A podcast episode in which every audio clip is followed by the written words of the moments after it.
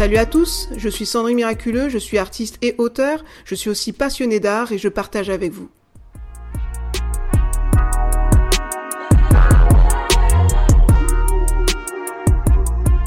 Salut à tous passionnés d'artistes.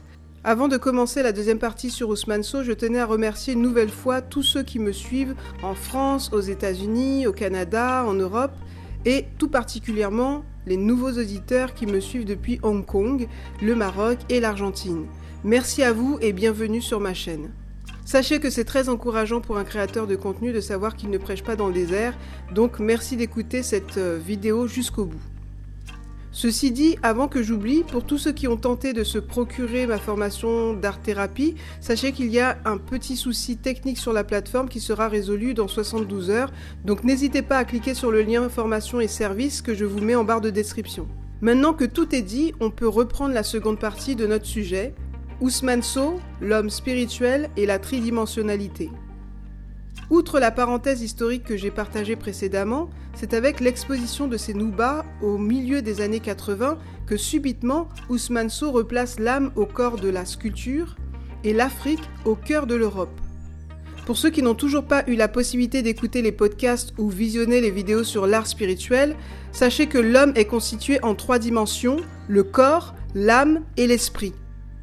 Bien entendu, pour mieux comprendre cette composition tridimensionnelle en relation avec l'art, je vous invite vivement à consulter en barre de description les vidéos sur l'art spirituel et la formation sur l'art de dessiner son âme sans savoir dessiner. Poursuivons. En 1989, c'est avec ses Maasai qu'Ousmane bouscule définitivement les codes de la sculpture. À l'instar de Grandma Moses de son vrai nom Anna Marie Robertson Moses, qui perça en tant qu'artiste peintre à l'âge de 70 ans, ce n'est que tardivement qu'Ousmane considéré comme le du buffet noir, entre dans le domaine de la sculpture. À ce propos, si cette histoire vous intéresse, je vous invite également à lire mon article sur mon blog Les artistes centenaires et les late bloomers. Ainsi, étiqueté à la fois comme le symbole d'un art africain ghettoisé ou d'un artiste africain pratiquant un art occidentalisé, vendu au canon de l'esthétique grecque antique, occidentale, Ousmane l'est assurément. En effet, il a étudié à l'école française de Dakar et a vécu près de 20 ans à Paris. Il a d'ailleurs été un temps SDF, puis kinésithérapeute à Montreuil-sous-Bois et à Paris 20e, dans lequel il consultait le jour et sculptait la nuit. Quand on lui demande à partir de quel moment vous êtes-vous senti un artiste, il répond après mon travail et les dimanches, je faisais de la sculpture. Puis je me suis aperçu que, même quand je ne faisais rien, j'y pensais. À Montreuil, dans mon cabinet, entre deux clients, je faisais de la sculpture.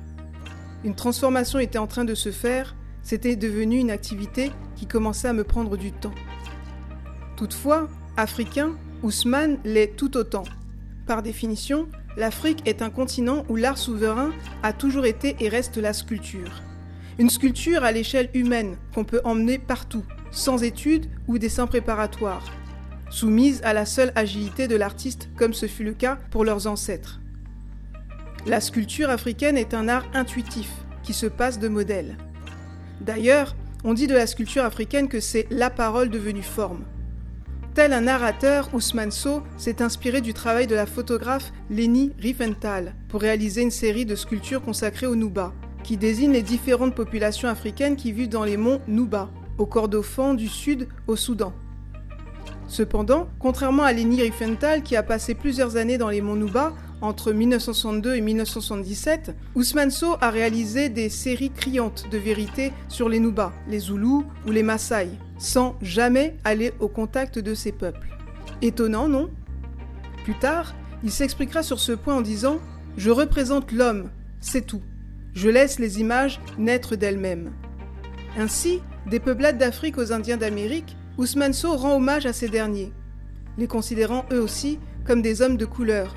Les libres peaux rouges Sioux et Cheyenne de Sitting Bull, Crazy Horse, Town Moon et Gaulle, qui se sont opposés à la bataille de Little Big Horn. Et si certains doutent encore de son activisme, à sa façon, Ousmane So narre ici un génocide similaire à celui de l'île de Gorée, située à Dakar. Car en effet, cette première et dernière bataille victorieuse avait pour but d'éviter une élimination totale de la race indienne de la part des autorités américaines, qui venaient à peine d'abolir l'esclavage. Là-dessus, notre artiviste sénégalais dira lui-même Je suis toujours étonné lorsqu'on me pose des questions sur le pourquoi des choses. Il n'y a aucune logique dans ma démarche. Seule ma sensibilité me guide. Je ne peux donc pas répondre lorsqu'on me demande pourquoi les Indiens et pas les samouraïs. Les Maasai, ce fut un choix. Les autres aussi, ils ont suivi, parce que cela me plaisait de les sculpter, et que cela plaisait aussi aux gens de venir les voir. J'ai essayé de rester fidèle à l'histoire de chaque peuple que j'ai étudié avant de m'attaquer à chacune des séries. Il existe beaucoup de peuplades en Afrique. Dans toute l'Afrique, on trouve des Peuls, peuples de pasteurs. Les Maasai ont aussi le type Peul. On en trouve également au sud de l'Afrique. Au Sénégal, il y a différentes ethnies, je pourrais exploiter à l'infini les mœurs de chaque ville, de chaque pays, et en sortir au moins deux ou trois ethnies susceptibles de faire l'objet d'une série de sculptures. Ousmane Sow, un artiste panafricain ou universel? Quand il n'évoque pas les sujets sensibles de l'histoire comme un devoir de mémoire tels que les Nuba, les Maasai, les Zoulous ou les Peuls, Ousmane Sow donne une dimension universelle au témoignage historique comme il l'a fait à l'occasion du bicentenaire de la Révolution française dans deux groupes de sculptures, Marianne et les révolutionnaires et Toussaint l'ouverture et la vieille esclave. En revanche, en honorant des hommes qui ont marqué l'histoire française tels que Victor Hugo et le général de Gaulle, Ousmane Sow redevient un artiste clivant. De ce fait, il crée la confusion chez les panafricanistes et relance la question sur le déboulonnage des sculptures. Comme je vous l'ai dit sur le podcast précédent, je traiterai sur le sujet du déboulonnage prochainement, ainsi je reviendrai sur ces fameuses sculptures, car notre sujet ici est tout autre. Quoi qu'il en soit, lors de l'entretien inachevé avec Marie-Odile Brio, commissaire de l'exposition qui s'est déroulée le 17, 18 et 19 juin 1998, il répondra sur cette question. Je n'aime pas les sculptures personnifiées, ni les groupes de sculptures sans rapport les unes avec les autres. J'ai une vision précise de ce que je veux obtenir. Sinon, je tergiverserai et je changerai. C'est pour ça que je ne dessine pas. Si vous dessinez l'œuvre, l'œuvre est déjà terminée. Vous êtes obligé de revenir à votre dessin alors qu'en sculptant directement, vous lui laissez une liberté. Vous pouvez être agréablement surpris. L'objet bouge dans la tête et vous en avez la maîtrise de A à Z. Ousmane un homme spirituel. Puis la commissaire d'exposition lui demande Dans la conception de votre maison, qu'est-ce qui, à travers l'architecture, correspond à votre philosophie de la vie et de l'art? La salle de méditation frappe tous les visiteurs. Elle se trouve au sommet. En bas, il y a les salles destinées au quotidien, qu'elles-mêmes surplombent la salle d'exercice physique. Je suis très croyant, répond Ousmane Sow. Avant, j'étais athée, fondamentalement, c'est-à-dire comme celui qui n'en parle pas, qui ne s'en glorifie pas. Mais c'était un athéisme paradoxal parce que lorsque je travaillais dans les hôpitaux et que je voyais par exemple un gosse que je rééduquais et qui allait mourir, je me révoltais contre Dieu. Or, c'était déjà le reconnaître. Quand j'ai commencé à faire la sculpture, certaines personnes me disaient que mes œuvres semblaient vivre. Je répondais que toute créature divine a plus de valeur qu'une sculpture car elle est autonome. La salle de méditation doit être la plus belle de la maison. Quand on offre quelque chose, on offre ce qu'il y a de mieux en principe. J'ai donc choisi la pièce la plus belle de la maison. Et la commissaire d'exposition poursuit en disant Pour offrir à celui qui vient y chercher la solitude absolue un tête-à-tête avec lui-même? Avec lui-même Avec Dieu répond Ousmane Sow, selon les croyances. Rien n'est exclu. Cela ne me dérangerait absolument pas que quelqu'un vienne prier sur la natte, que quelqu'un vienne y lire la Bible, ou vienne juste comme cela. Par contre, je ne voudrais pas que cette pièce soit banalisée. C'est pour cela que je demande toujours qu'on enlève ses chaussures. Cela impose un respect. Il faut que celui qui y entre s'y sente protégé, à la condition qu'il respecte le lieu. Il n'y aura jamais de meubles, personne n'y dormira. Je ne demande pas qu'on soit croyant pour y rentrer, mais qu'on le soit ou non, il doit posséder une valeur pour chacun. Vous êtes croyant? Oui, c'est d'autant mieux ancré en moi que c'est venu progressivement. Ce n'est pas par peur. Certains deviennent croyants quand ils sont malades, quand ils vieillissent ou quand ils s'approchent de la mort. Ma croyance s'est déclarée chemin faisant. Avez-vous été élevé dans une religion? Dans la religion musulmane. Vous dites que la croyance est venue petit à petit. Comme l'art? Comme la pratique de la sculpture? Oui, parce qu'on essaie toujours d'imiter Dieu, en sachant qu'on ne l'égalera jamais. Donc pour vous, création n'est pas un mot vain. Vous imitiez la création, vous vous sentez créateur Ce mot recouvre tellement de choses. Pour moi, la création, c'est quand on réussit quelque chose que d'autres n'arrivent pas à faire. C'est ma définition, quoi que ce soit que l'on fasse. Mais c'est un peu comme l'enfant qui essaie de porter les chaussures de son père. Je pense que Dieu doit sourire quand il nous voit gesticuler, quand il nous voit imiter. C'est plutôt de l'imitation que de la création. On imite parce que ça nous fait plaisir, parce que l'on perce un peu un mystère. Quel mystère? Je parle de sculpture. En ce moment, je ne sais pas quel visage auront les Indiens, c'est un mystère. Ils ne commenceront à représenter quelque chose que lorsque je leur donnerai un visage, quand ils regardent entre eux, quand leurs gestes se dirigeront vers l'autre. J'en suis à l'ébauche, c'est un stade passionnant. Quand je crée un visage qui me regarde ou qui regarde quelqu'un d'autre, je me dis, il a une sale tête, ou il a un visage avenant. Cela m'arrive, je n'ai pas de préjugés, je n'ai pas d'image préconçue. Donc en faisant cela, vous avez l'impression d'imiter Dieu?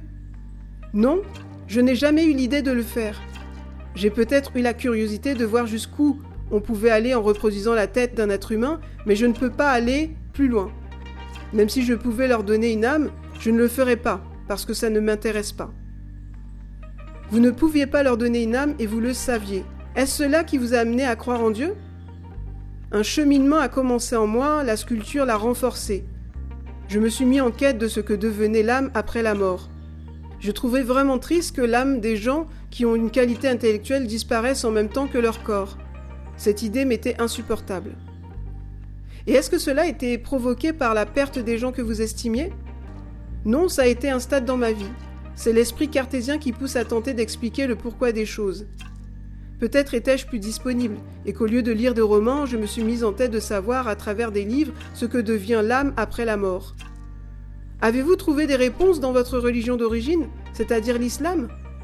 Non, je me suis tournée plutôt vers la philosophie inspirée de l'hindouisme, parce que c'est là que j'ai trouvé le plus d'abnégation, désintéressement, dévouement, sacrifice volontaire de soi-même et de son intérêt, de détachement vis-à-vis de l'existence. Cela m'intéressait de savoir comment on peut arriver à une sorte de félicité, de béatitude, bonheur, calme et durable, joie, plaisir. Enfin, je n'ai pas eu de mal à y croire. Alors qu'un chef, un curé ou un marabout ne m'aurait pas convaincu, parce qu'ils sont loin d'être désintéressés. Dans l'hindouisme, j'ai compris certaines choses qui m'ont intéressé et m'ont fait réfléchir. Je n'ai pas une religion. Je peux lire tous les livres, je m'intéresse à tout ce que les gens peuvent me dire s'ils montrent l'exemple. Je n'ai pas de gourou. Croyez-vous en la réincarnation de l'âme? Est-ce que c'est quelque chose qui vous préoccupe? Oui, je crois en la réincarnation. Ce qu'expliquent les philosophes hindous me semble logique. À chaque réincarnation, il y a une purification de l'âme, jusqu'à ce qu'elle redevienne ce qu'elle était à l'origine. Et là, il n'y a plus de réincarnation. Quand j'étais gosse, on me disait que le paradis, c'est quand on ne travaille plus, quand on demande ce qu'on veut et qu'on l'obtient. Je trouvais cela infernal, ne plus avoir à faire d'efforts pour obtenir ce que l'on veut. Je n'étais pas vraiment convaincu. Avez-vous établi un rapport entre l'âme et ce que vous avez appris sur le corps? Votre salle de méditation renvoie-t-elle aussi à l'idée que certaines pratiques physiques peuvent convenir à la spiritualité? Il me semble qu'arriver à discipliner les deux en même temps, le corps et l'esprit, est très difficile. Pour discipliner l'esprit, il faut oublier le corps. Quand on prend des postures, il me semble qu'on ne peut pas oublier le corps, surtout lorsque l'on change de position, à moins de rester à méditer pendant des heures comme les hindous, dans la position du lotus, ce qui n'est pas le cas, je crois, dans les sociétés occidentales. Est-ce que la discipline et la méditation passent pour vous par l'art? Vous ne mettez pas l'art au rang des pratiques spirituelles? Ce que je veux dire, c'est que dans le cheminement de l'art, il y a deux étapes. On ne peut pas dire que l'art soit spirituel dans la totalité de son processus. L'art est spirituel dans sa conception. Concevoir la sculpture, la placer dans l'espace. Quand elle est terminée, également. Mais entre les deux, je pense que c'est un effort physique. Pour le sculpteur, il y a un moment où c'est physique. Mais il faut aussi de la spiritualité pour orienter les choses vers ce que l'on souhaite obtenir. Voilà. Pour ceux qui me suivent depuis quelque temps, vous savez qu'étant d'obédience chrétienne, je ne partage pas les mêmes croyances qu'Ousmane D'autant plus, comme je vous l'ai précisé dans l'intro, j'ai déjà partagé mon point de vue sur l'art spirituel dans une précédente vidéo et audio. Ceci dit, comme toute personne dite spirituelle, il dit des vérités que j'ai souhaité partager avec vous. Je rappelle que le nom de la chaîne c'est Passionné d'art et le profil de l'artiste libre, clivant, universel, militant et spirituel d'Ousmane So convient parfaitement à la chaîne. Et finalement, c'est faire preuve d'intelligence et de sagesse que d'être ouvert à la réflexion d'un philosophe par exemple, sans pour autant adhérer à 100% à ses idées. D'ailleurs, c'est comme ça qu'on se développe intellectuellement et artistiquement, sinon on stagne. Ainsi, Ousmane reste pour moi quelqu'un d'inspirant à bien des égards. Et j'espère que pour vous aussi. Voilà, c'était Sandrine Miraculeuse sur Passionné d'art. Je vous remercie de m'avoir écouté. Je vous invite bien entendu à partager, à commenter, à liker, à vous abonner à ma chaîne si vous, êtes, vous me suivez sur YouTube. Et puis je vous dis donc à, à bientôt dans 15 jours. À bientôt. Ciao